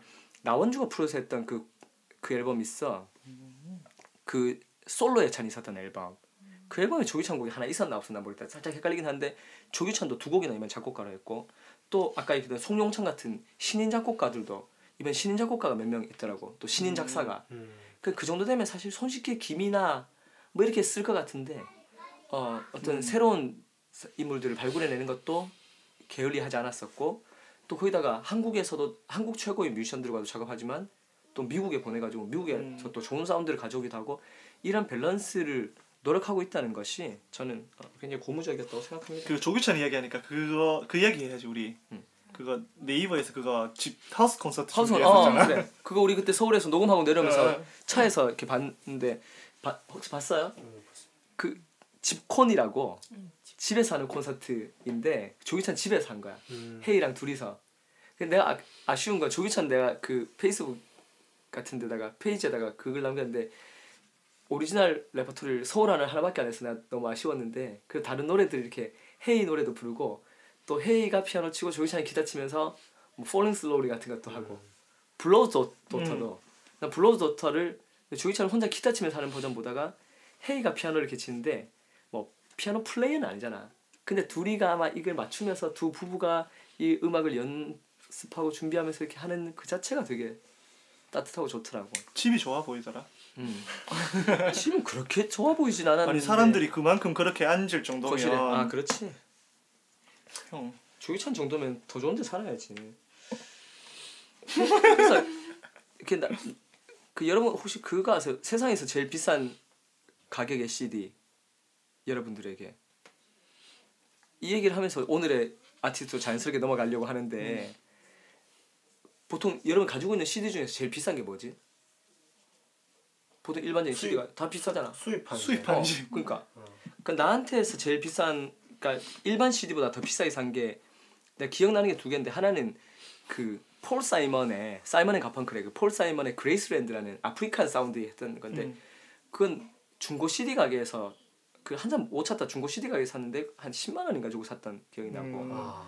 또 하나 크리스마스 캐롤 앨범인데 그 남태평양 무슨 피지 제도 섬나라 사람들이 만든 캐롤이라 가지고 그건 이제 마이크 녹음했겠네. 그렇겠지. 근데 이거는 이제 인터넷 옥션에서 나왔는데 옥션 이제 경매를 붙었는데 경쟁자가 붙었는데 그 하필 또 외놈이랑 붙는 바람에 제 페니시랑 붙는 바람에 제 페니에 붙으니까 나중에는 내가 이걸 물러설 수가 없겠더라고. 내가 그거 음모론 제기했잖아. 아 왜? 이베이 일본 직원이라고. 이베이에서 무조건 한국 사람 2차 들어오면 국적 재팬이라 들어가서 네가 붙어가 해서 무조건 그래서 내 기억에 한 10만 원 한 중반대 뭐 정도 샀거든. 보통 일반적인 CD 가격이 한 만 원, 만 오천 원대 정도니까 10배. 그, 그 다음에 어 그러니까 거의 그 정도 주고 산 거지. 근데 지금 전 세계에서 가장 비싼 앨범으로 기록된 판매된 앨범이 한- 앨범 한 장에 7억 5천 경매에서 그 존 레논이 사인한 그 앨범 어. 말하는 거지. 존 레논이 그 체프만에게 총 맞기 5시간 전에 누군가에 사인해준 그게 CD인지 LP인지 내가 지금 살짝 헷갈리는데 그 Double Fantasy 앨- 앨범 야 그게 7억 5천 네 거래가 됐다는 거지 근데 누군가에게 앨범은 그러니까 7억 5천짜리일 수도 있는 거고 누군가에게는 우리 중고 CD 가게에서 뭐 2천 원 주고 아니면 뭐 벼룩시장 같은 데서 천 원 주고 나는 진짜. 내가 내 인생의 앨범으로 꼽는 닐스 란드그렌의 발라드 앨범을 이대 앞에서 5천 원 주고 샀어. 너 그때 나랑 같이 갔다 샀잖아. 내가 내가 그 빼뜨리고 싶었는데 그때 우리나라에 국내에 아직까지 절판이긴 한데 5천 원 주고 샀는데. 나는 그 앨범 나중에 그 수입해서 그러니까 그래서 한 3만 배송비가 한 3만 몇천 주고 샀는데 그 누군가에게는 5천 원에 샀지만 그건 얘 인생의 앨범인 거야. 음. 근데 누군가에게는 뭐 그냥 우리 앨범 그냥 만 원 주고 우리가 만든 앨범 홍식 씨 솔로 앨범도 그렇고 제 앨범도 그렇고 뭐 만 몇천 원 주고 사서 그냥 그들의 가치일 수 있지만 그 앨범이 그들에게는 만 몇천 원 주고 샀지만 나중에 자기 인생에 누군가는 박홍식 씨 앨범 때문에 내가 내 인생에 두려운 말을 듣고 정말 벼랑 끝에서 내가 일어서 용기를 얻었다 한다면 하나님 이야기를 듣고. 하- 그렇지 내가 만든 내가 만든 노래를 듣고. 근데 정말 그런 일이 일어날 수 있는 거잖아 그 앨범에 따라서 그런 가치를 가진다면 오늘 할 이 아티스트와 이 앨범은 어, 저에게 있어서 7억 5천의 가치를 가진 앨범이라고 할 수 있겠습니다 왜냐하면 가끔 그런 질문 받잖아 무인도에 갈 때 단 한 장의 아. 앨범을 가져가야 된다면 뭐 책은 무조건 성경이라고 얘기를 어. 할 수밖에 없는 스마트폰 가져가면 되잖아. 성경. 배터리 충전 못 하잖아. 배터리가 무제한 배터리만 가져가면 다 해결될 수 있는 건데 그 와이파이 인공위성과 바로 연결될 수 있도록 하고 뭐. 근데 그- 근데 그렇게 됐을 때 내가 늘 한 장을 꼽을 때 늘 고민하거든. 내 앨범과 또 몇몇 그 형님들의 앨범 중에서 근데 최종 늘 결론은 이 앨범으로 귀결되는 조동익의 동경. 그러니까 제가 제 솔로 앨범 만들 때 일상 앨범 만들 때 늘 모델이기도 했었었고 어, 첫 앨범 그러니까 제, 한- 제 인생의 첫 앨범 소망의 바다 일집 데뷔 앨범을 할 때 그 믹스 엔지니어를 조동희 씨를 불, 아니 조동희 씨 조광 씨. 윤정호 씨를 윤정호. 불렀던 이유가 윤정호가 이 동경을 만들었던 사람이기도 하고 이때 당시에 여기에 보면 이 동경 앨범의 엔지니어로 있었던 서정칠 어 이거 아닌데 서정칠 씨가 이번 강의 노래 음. 맞나? 맞을 맞을 걸요? 아닌가? 아니 그리 여러 사람이 아니 가지고. 아니 아니야 이종학이 아니 이종학 씨 아니야 옛날에 이종학 씨가 강의 노래를 믹스한 이종학 씨는 그 윤정호 씨의 어시스트였거든 음. 그때 당시에 그 사운드 솔루션, 솔루션. 어 거기에 그랬는데. 그때 윤정호 씨가 우리 소마의 바다 2집 만들고 김 작가 기억하잖아 그때 직원이었으니까 우리 오케스트라 공연할 때 오케스트라 공연 때 윤정호 씨가 와서 그날 엔지니어를 해주기로 했는데 그때 갑자기 일이 생겨서 대신 온 사람이 이종학 씨야 그 이종학 씨가 지금 이제 이 하나 음악의 그 메인 엔지니어가 돼 있는 거죠. 윤정호 씨는 안테나로. 그 안테나로 가시고 어, 조금 더 제도권으로. 음. 그러니까 근데 지금 내 마음이 굉장히 지금 쫄리는 게 뭐냐면 우리가 11시 조금 넘어서 녹음을 시작하면서 우리 와이프에게 11시 45분에 찜닭을 시켜라 이렇게 그러니까 화웅의 오다를- 목을 베러 가는 관우의 어. 심정으로. 어, 오다를 내렸는데 지금 현재 시간이 12시 8분 찜닭이 올 시간이 굉장히 다가오고 있으면서 어, 결국 지금 우리는 이, 게 지금 찜닭보다 못하다는 건가요 지금? 아니 아까 가치가 7억 5천 가치가 좀 얘기하고 지금 찜닭 얘기하고 있- 7억 6천만 원짜리 찜닭이. 그러니까 이런 찜닭의 가치란 우리가 지금 한 마리 반을 시켜서 2만 9천 원짜리 찜닭을 시켰지만 누군가에게 2만 9천 원이지만 우리의 가치는 7억 한 5천 100만 정도의 참 이렇게 일관성이 없습니다. 전형적인 용두 용두삼이 방송 앞에 잡설이 길고 본론이 짧은 방송 헬로 굿바이 1994 42회를 듣고 계십니다. 예, 저는 은큼한 놈 서보욱이고요. 네 저는 말 많은 놈 민옥이고요. 네 저는 웃기는데 말 못하는 놈 박홍식이고 예, 새처럼 소심한 김민정입니다. 어, 드디어 굉장히 자연스럽다 우리가 58분 만에 방송 시작 50여 분 만에 소개를 했어. 이게 우리가 방송 베테랑 진짜. 오디오는 물리지만 이게 자연스럽 방송 구단. 물 흐르듯이 진행하는 자 오늘의 앨범은 저희가 두 장을 골랐는데 동경과 음. 강의 노래 어, 동경은 이렇게 하나 음악의 수장인 조동익의 94년 작이고 강의 노래는 그로부터 20년 음. 이 그거지. 지나서 나온 그 하나 음악 returns 같은 그런 어. 느낌이지. 하나 음악 new face 내지 하나 음악 하나 옴니버스 그러니까 return. 그때 바다가 나왔었고 아 먼저 겨울 노래가 나왔었고 나왔었고. 그다음 바다 나왔었고 그다음에 그, 아, 그 뉴페이스 나왔었고 하나 더 나왔지 않나 우리 노래 전시회랑은 다른 거죠. 그건 다른 거지 그건 동화 기획이었으니까 아 동아랑 아 맞다 맞다. 근데 어쨌든 동아랑 하나랑 헷갈려.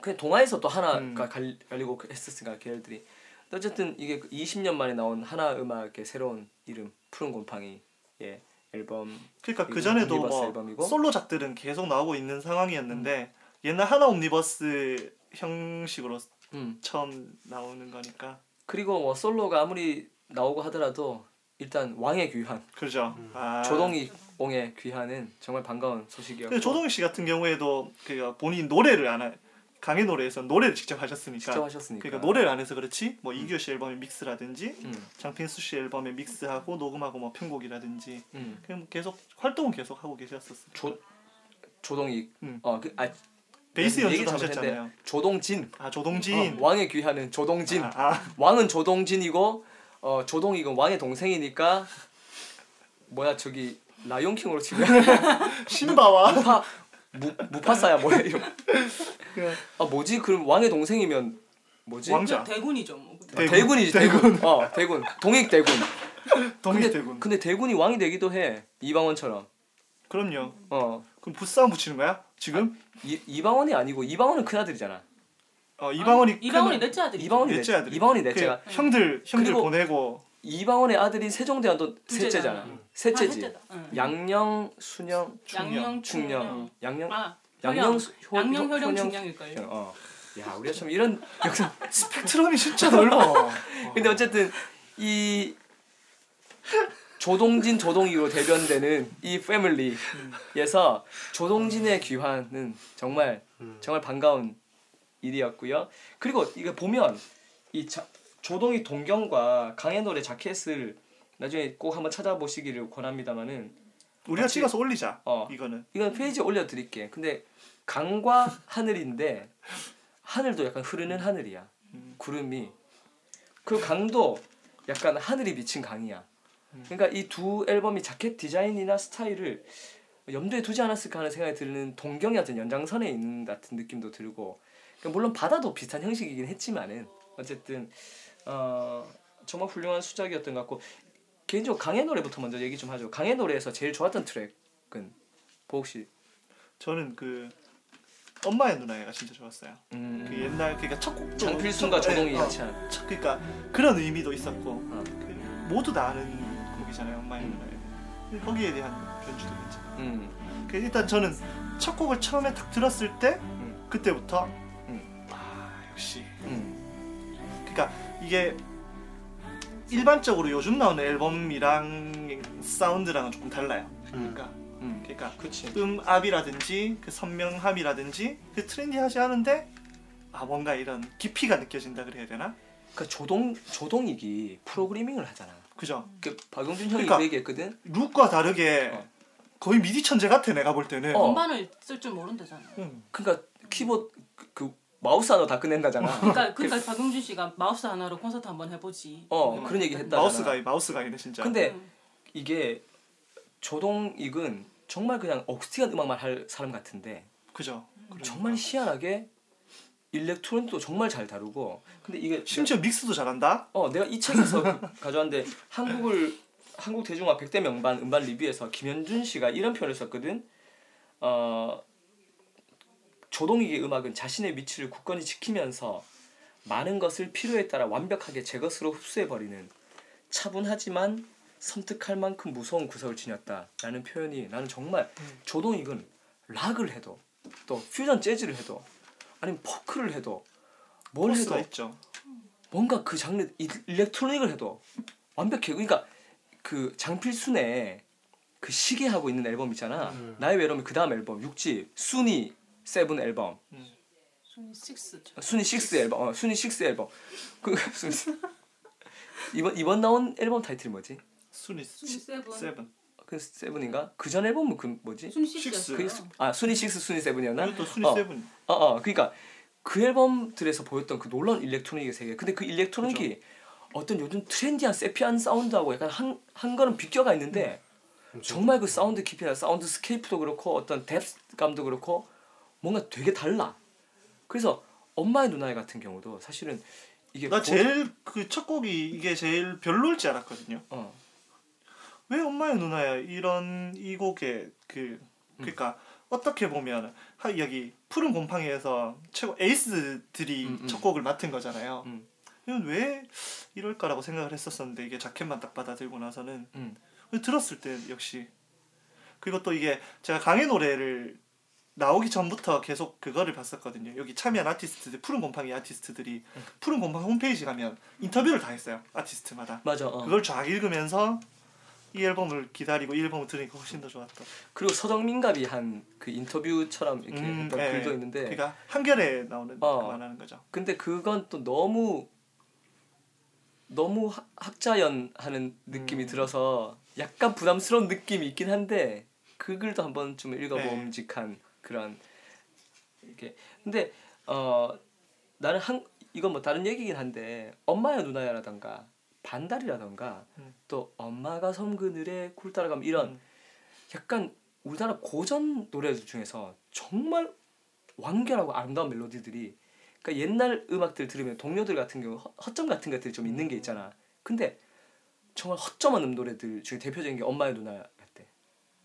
그래서 이런 아름다운 노래를 발견 발굴해서 재발굴해서 음. 이렇게 일렉트로닉과 함께 사운드를 만들어낸다는 것도 뭐 이건 좀 다른 이야기이긴 한데 신혜원 씨 ECM 데뷔작이 음. 그 한국의 동요들이나 구전 맞아, 맞아, 어. 가요, 구전 가요는 아니고 구전으로 내려온 전래 동요들 같은 경우에 음. 다 재즈로 편곡해서 음, 부른 곡들 거기 섬치바이도 있고 섬지박이도 뭐 있고, 그런 그렇지. 곡들. 그 앨범들도 좋죠. 음. 오케이. 자 그럼 김 작가. 저는 그 두 번째 CD에 음. 오소영이 부른 흐르는 물. 아. Oh, so young. 네, 전 이거는 어. 무슨 사극 영화의 OST 어, 같은 어. 느낌? 어. 그런 느낌도 있고 어. 되게 좋더라고. 다야금 어. 하고 같이 이렇게 연주를 했는데 어. 우리 와이프가 이규호 광팬이잖아. 네. 근데 우리 와이프 딱 듣더니 이규호 것도 진짜 좋은데 이번 앨범은 오소영이 좋았어요. 근데 편곡도 좋고 노래도 정말 잘했고 이번에 사운드나 이게 나 오소영 깜짝 놀랐어. 나는 오소영이 약간 그 갑자기 노래 제목이 생각났냐? 불 불면 아닌 거야 아닌 거야 오소영 대표곡 있잖아. 그 곡만 그곡 띄우면 좋은 곡이 없었다고 했- 지금까지 생각이 음. 많고 오소영은 좀 데뷔 앨범 이후에는 좀 그냥 한계가 좀 일찍 왔다라고 생각했는데 이 앨범을 들으면서 약간 이런 오리엔탈 같은 그런 색깔로 약간 선회해서 뭔가 앨범을 하나 해도 앨범 한 장을 꾸며도 그러니까 이런 국악기들과의 어떤 콜라보를 해가지고 앨범을 해도 좋겠다 싶은 생각이 들 만큼 정말 이 트랙은 훌륭한 트랙이었던 것 같고요. 음. 홍식 씨는 저는 강연으로밖에 못 들어봤습니다. 아 대표 그냥 네. 이거 어 근데 어, 그래서 음. 그 이야기를 잘 못못 하겠네요. 음, 강의 노래만 들어봤을 때는 음. 그 동경이랑 별반 다를 게 없었는데 음, 음. 그렇죠. 근데 나는 개인적으로 이 앨범은 아무리 좋은 곡들이 되게 많아 이규호 곡도 좋고 난 또 박영준 형, 형님 곡도 되게 좋았거든 지수리 같은 경우도 좋고 아 신인인 새정부 세정. 어 너와 나 이런 것도 좋고 오히려 난 정원영 곡이 좀 정원영 한동준이 좀 별로였고 음.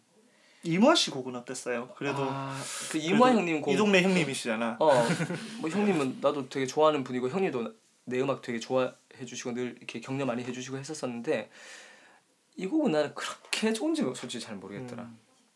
근데 뭐 당연히 좋긴 좋지. 당연히 좋은데 그냥 예전작들에 비해서 그냥 약간 그냥 약간 아쉬운 느낌. 그냥 웰메이드인데 약간 아쉬운 느낌인데 일단 그냥 음악적으로 제일 좋았던 건 아까 얘기했던 난 오소영인데 근데 그냥 강의 노래는 그냥 이걸로 그냥 끝인 거야.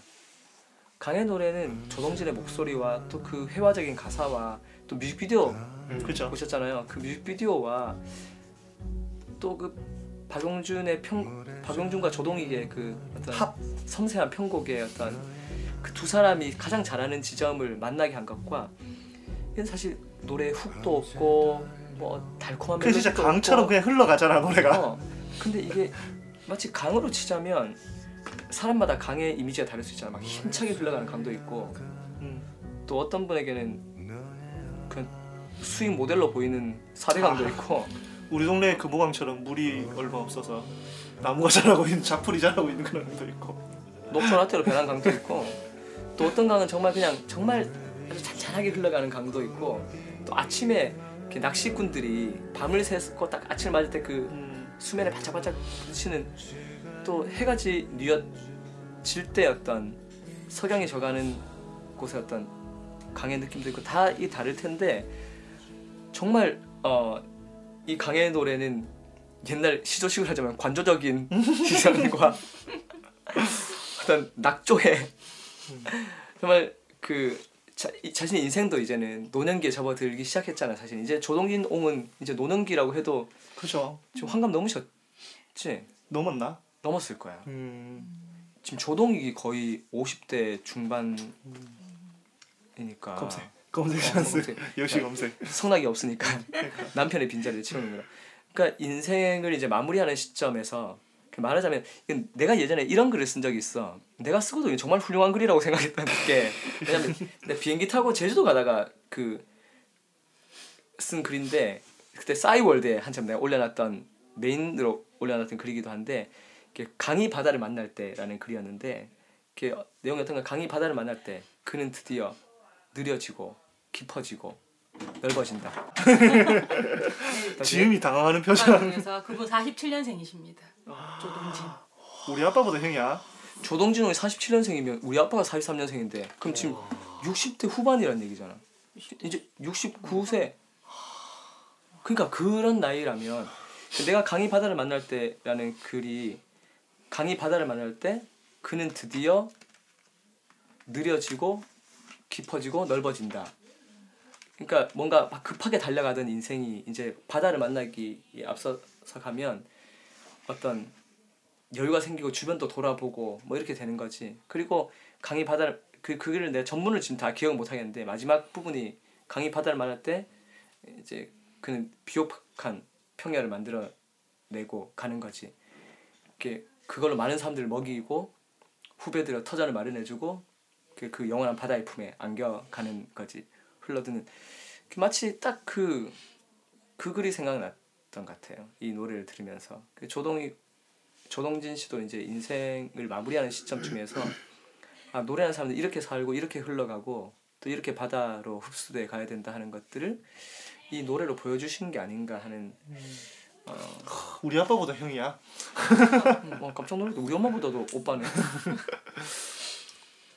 그러니까 어 뭐 이 앨범은 사실 이렇게 우리가 뭐 성엽 씨 정말 진심으로 찜닭 때문이 아니라 찜닭 때문이 아닙니다 여러분. 믿어주세요. 정말 이 앨범을 제가 보통 아시다시피 방송을 준비하면 제가 뭐 많이 써잖아요. 음. 까지 써는데 이 앨범 정말 못 썼어. 내가 쓴 거 그대로 읽어줄게. 강의 노래 제목 써놓고 동경의 다음 앨범 같아. 자켓을 놓고 보니. 점점점 그다음에 조동진 오소영 이거 두 개밖에 안 썼어 아무것도 안 썼어 그냥 빈 여백 다음 회를 기약하는 거네요. 그러면. 아니 그게 아니고 이 앨범은 나는 이 앨범은 여러분들이 좀 들으셔야 될 것 같아요. 음. 그냥 그리고 이건 이, 이 앨범이 아니라 이 앨범 전체를 못 듣는다면 여러분들이 꼭 조동진의 강의 노래는 그냥 조용한 정말 조용한 곳에 혼자 있는 시간에 어, 정말 좋은 환경에서 이어폰을 끼시든지 아니면 음악 조용하게 틀어놓고 혼자 차 끓여 두, 두시고 들어주시든지. 그리고 아니 뮤직비디오로 보셔도 좋을 것 같아 이건. 유튜브에서 푸른 곰팡이 검색하시면 어. 다 보실 그수 강의 노래 강의 노래, 강의 노래 바로 나오니까 꼭 한번 어 그리고 나는 이 노래를 여러 부모님께도 한번 들려 드렸으면 좋겠다는 생각도 들고요. 그래서 어 나는 이런 앨범들이 그래도 최소한의 어 이 난 강의 노래 다음 옴니버스를 또 듣고 싶거든. 그 푸른 곰팡이의 다음 옴니버스를 바다에서부터 지금 이까지가 10년 넘게 걸렸는데 10년 기다리지 않고 한 2, 3년 뒤에 또 다른 걸 만날 수 있는 그 부디 조동진 옹이 떠나시기 전에 그 그분의 솔로 앨범이라도 꼭 한 번 더 들을 수 있는 그런 기회를 가지려면 이런 앨범들을 좀 많이 구매해 주셔야 되겠다는 생각이 들고요. 아 지금 이 얘기를 하니까 지금 동경 얘기를 꺼내기가 지금 저- 되게 좀 애매한데 동경은 제 인생 최고의 앨범이니까 이건 나중에 따로 한번 깔끔하게 동경만 좀 분석하고 깊게 들어가서 한번 동경 얘기하면 아무래도 우리 어린 시절의 추억 같은 것도 얘기할 게 좀 아니면은 말 나온 김에 그냥 다음에 주제를 동경으로 해서 동경을 잡을까요? 음. 오케이 그럼 다음 예고 겸해서 음, 그럼 우리 다음 주에는 동경을 좀 깊게 다루도록 하고 동경하면서 우리 좀 재밌게 우리 어린 시절 좀 추억도 얘기하고 어린 시절 증언해 줄 수 있는 분들의 증언도 제가 어린 시절에 늑망염에 걸렸었는데 어 이거 이것도 예고편이야? 예. 이거 티저처럼. 그 얘기 풀겠습니다. 아 네. 나 기억이 나는 게 우리 할머니가 늑망염 걸리셔가지고 돌아가실 뻔하다가 사셨거든. 어렸을 제가 어렸을 때 그때 70년대 음. 말이 말이니까 음. 그때 늑망에 걸리면 거의 중대 그랬었어요. 아 진짜.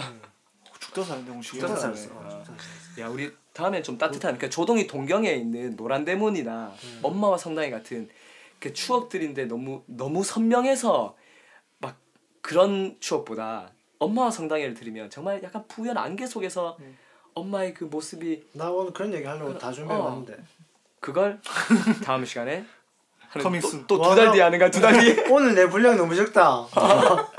오늘 홍시 형 개인 방송하러 런칭하는 거야. 두장 때문에 하, 하나로 딱 묶어서 얘기할 걸딱 아. 써서 왔는데. 그 조금 더 다, 숙성시켜서 다음. 방송은 네. 다음 방송은 너의 방송이 되도록 할게. 박홍식의 헬로 굿바이. 박홍식의 헬로 굿바이고.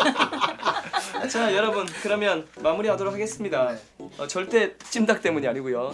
그 찜닭 온갖이 지금 어. 느낌 바깥에 술렁하는 게 술렁술렁. 어, 분주해져. 어, 정말 정확한 타이밍에 방송을 마무리하게 돼서 그렇게 생각하고 자 여러분 어, 여러분의 삶이 강처럼 교교히 어, 잘 흘러가시기를 저희는 열심히 응원하도록 하겠습니다. 다음 회에 뵙도록 하겠습니다. 끝.